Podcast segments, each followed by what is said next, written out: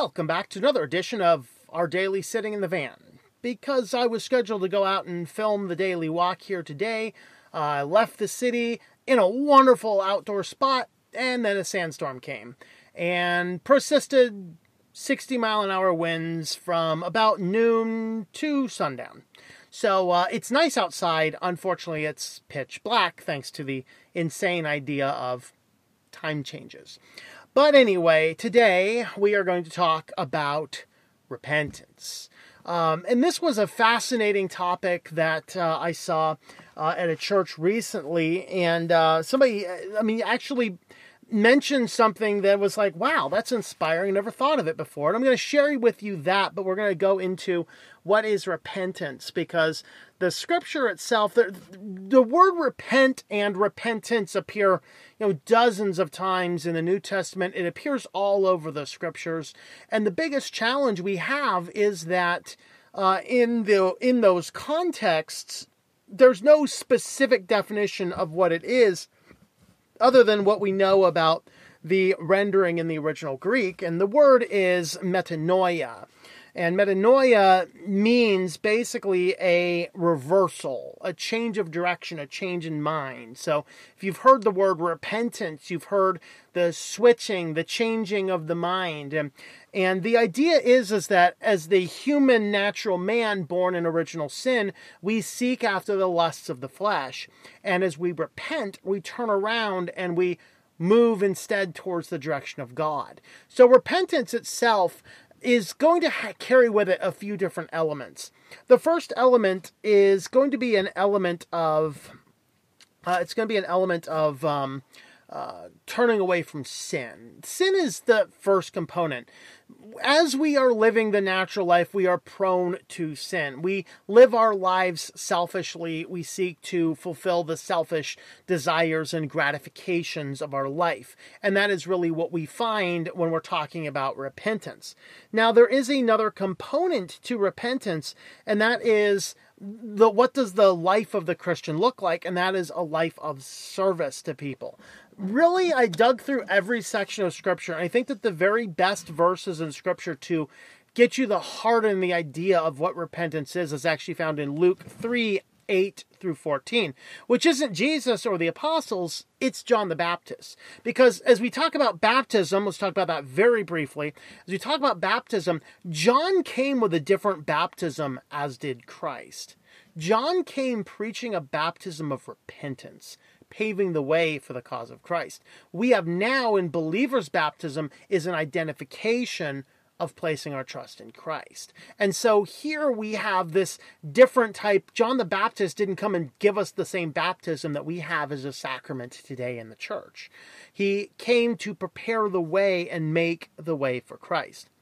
So as he is out there preaching and baptizing people, he says this in Luke 8 uh, Luke 3, verses 8 to 14. Therefore, bear fruits in keeping with repentance.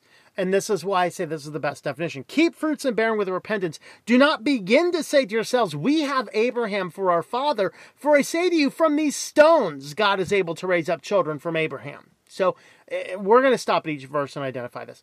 This section here, it talks about these people thought that they were God's children because of their genetics, their descent, the fact they came from Abraham.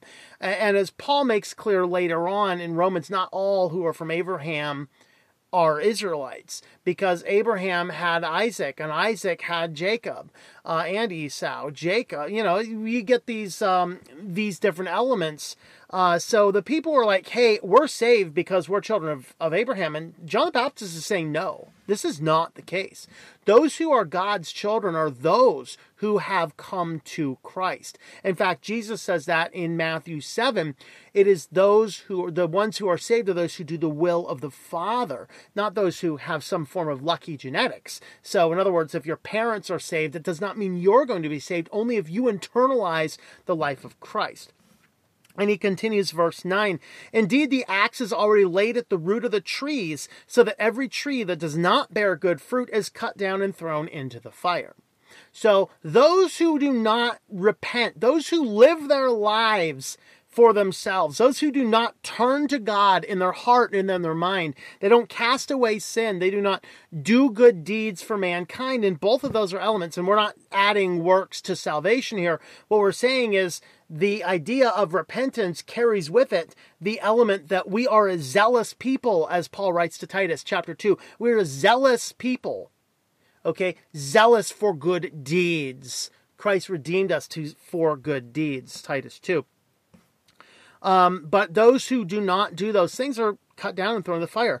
Verse 10 the crowds were questioning him, saying, What then shall we do? So, uh, okay, you've got our attention. What do we do?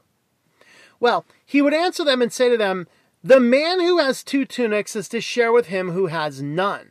He who has food is to do likewise. And some tax collectors also came to be baptized and said, They said to him, Teacher, what shall we do? And he said to them, Collect no more than what you have been ordered to. And some soldiers were questioning him, saying, What are we then to do? He says, Do not take money from anyone by force or accuse anyone falsely, and be content with your wages. So, what do we see in here? We see a rejection of sins. We see a rejection of the sin of tax collectors to take extra money. We see a rejection of the soldiers to be uh, corrupt and to use their power as a soldier to get their own way and, and get more stuff. Uh, we see who else is in here. Um, we see a general call to people. The man who has two tunics is to share with one who has none. Whoever has an abundance of food, share with some. You know, as I, I think in many ways, in some case, sometimes the like end day preppers are, are a fascinating group. Well, I actually met somebody who was a combination of end day prepper and extreme couponer, and I always joked about like what was going to happen here. But I reached this guy. He he he delivered a sermon, he uses his extreme couponing to always have this massive stock of food, and then he just every week just goes into church and prepares a meal for the whole church, everybody in the church, every single week, meals. He's an extreme couponer. It costs him like, you know, 35 cents or something to feed the whole church for a day. Uh, it's very interesting uh, to see that this is a man living out this idea of I, I've I've figured out a way to to cheat code the system and have an abundance of food, and rather than stock it up in the basement waiting for the end times, he shares it openly with anybody who walks through his church doors. That's an amazing element. And that is really what repentance is. It's to turn away from the selfishness of ourselves, the desire to sin, the idea to hold for ourselves, the idea to keep for ourselves, and to liberally give and liberally give. And I found those years even when I've made the least income, those years I have tithed, I have always had so much more financial blessing than the years I've made more and didn't tithe. It's very interesting to see that happen. Now, as far as repentance, the message I heard the other day that was so fascinating, I never thought about this. There are two types of repentance. Did you know that? And uh, this person who was speaking, he wasn't a, a, preacher. He was just a man in the congregation dealing with some stuff. And uh, he got to this good point, and the pastor says, Hey, would you come up and share? And so he says, Sure, I'll do that. So he comes up and shares this amazing story. And in this, he talks about two types of repentance. He talks about repentance of willful rejection and repentance of stumbling upon your sin. So the two elements here, those repentance of stumbling on your sin is you're you're going through life and all of a sudden a revelation is made to you. Maybe you see yourself in the mirror, maybe you heard these words coming out of your mouth. It's like you don't believe you're saying those words. They were bad words, they came out of your mouth. And then it clicked on you. Whoa, that was a sin. You stumbled upon a sin you didn't know you had. You need to instantly repent of that. John, first, uh, first John 1 9, right? First John 1 9. He is faithful and just. Uh, if you confess our sins, he is faithful and just to forgive us our sins and deliver us from all unrighteousness. Okay, that's really the element of stumble upon sin. The other one is willful rejection. Sometimes you are holding on to a besetting sin, a deep sin. It has driven a deep root right into your heart, and you have a hard time pulling it out. You have a hard time extricating that sin. These are those sins of willful rejection. You know it's wrong, you keep doing it, and you have to turn to God whatever it takes. Those struggling with deep the pornography addictions are struggling with these things. These people who have these issues, these struggles, these these problems.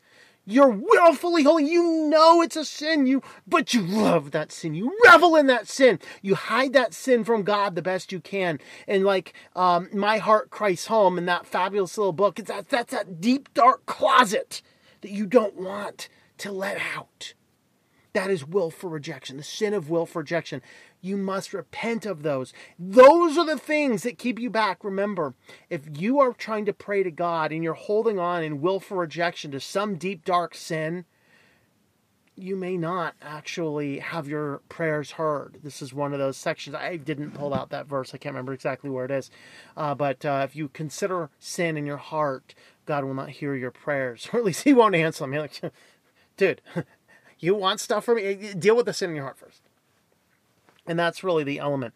So, uh, hopefully, this has been a helpful discussion on repentance. Excellent message from a church. That's why I like visiting all these different churches. You get to hear so many different perspectives by so many different people. And it's it's a fascinating trip. Well, we're going to leave this one here today. Uh, sign up for that newsletter. Sign up for the newsletter as soon as you can. We're sending out some coupon codes for the new book, Half My Life on audiobook. I'm just going to send out a coupon code to anyone on the newsletter list. Uh, ourwalkinchrist.com, very center of that homepage there, there's a newsletter sign in. We use a double opt in. And if you uh, we're going to send out the newsletter, I think, starting Wednesday morning. It might take a few days. If you are on that newsletter list and you have not received the newsletter by like Thursday or Friday, shoot me an email on the contact form because it might mean that the double opt in system, you're not in there confirmed, and I will manually confirm you and resend you the list. Um, but we will have a coupon code where you can pick up the uh, the audiobook for Half My Life just rolled out. I just finished it. It took me, I think I had been working on for like six weeks. I got it all done, five sections, and then I did uh, all the editing. It took forever, and then I did a final QA, and I'm just very pleased with the uh, the final end out. We're putting it up on the other platforms tonight, so it might start rolling out to all of the online stores. You can buy it. For, um, within probably within uh, a week to, to two weeks. Uh, so you can start looking for that on Audible, on Kobo, on Amazon. You can start seeing those roll out anywhere else you buy audiobooks.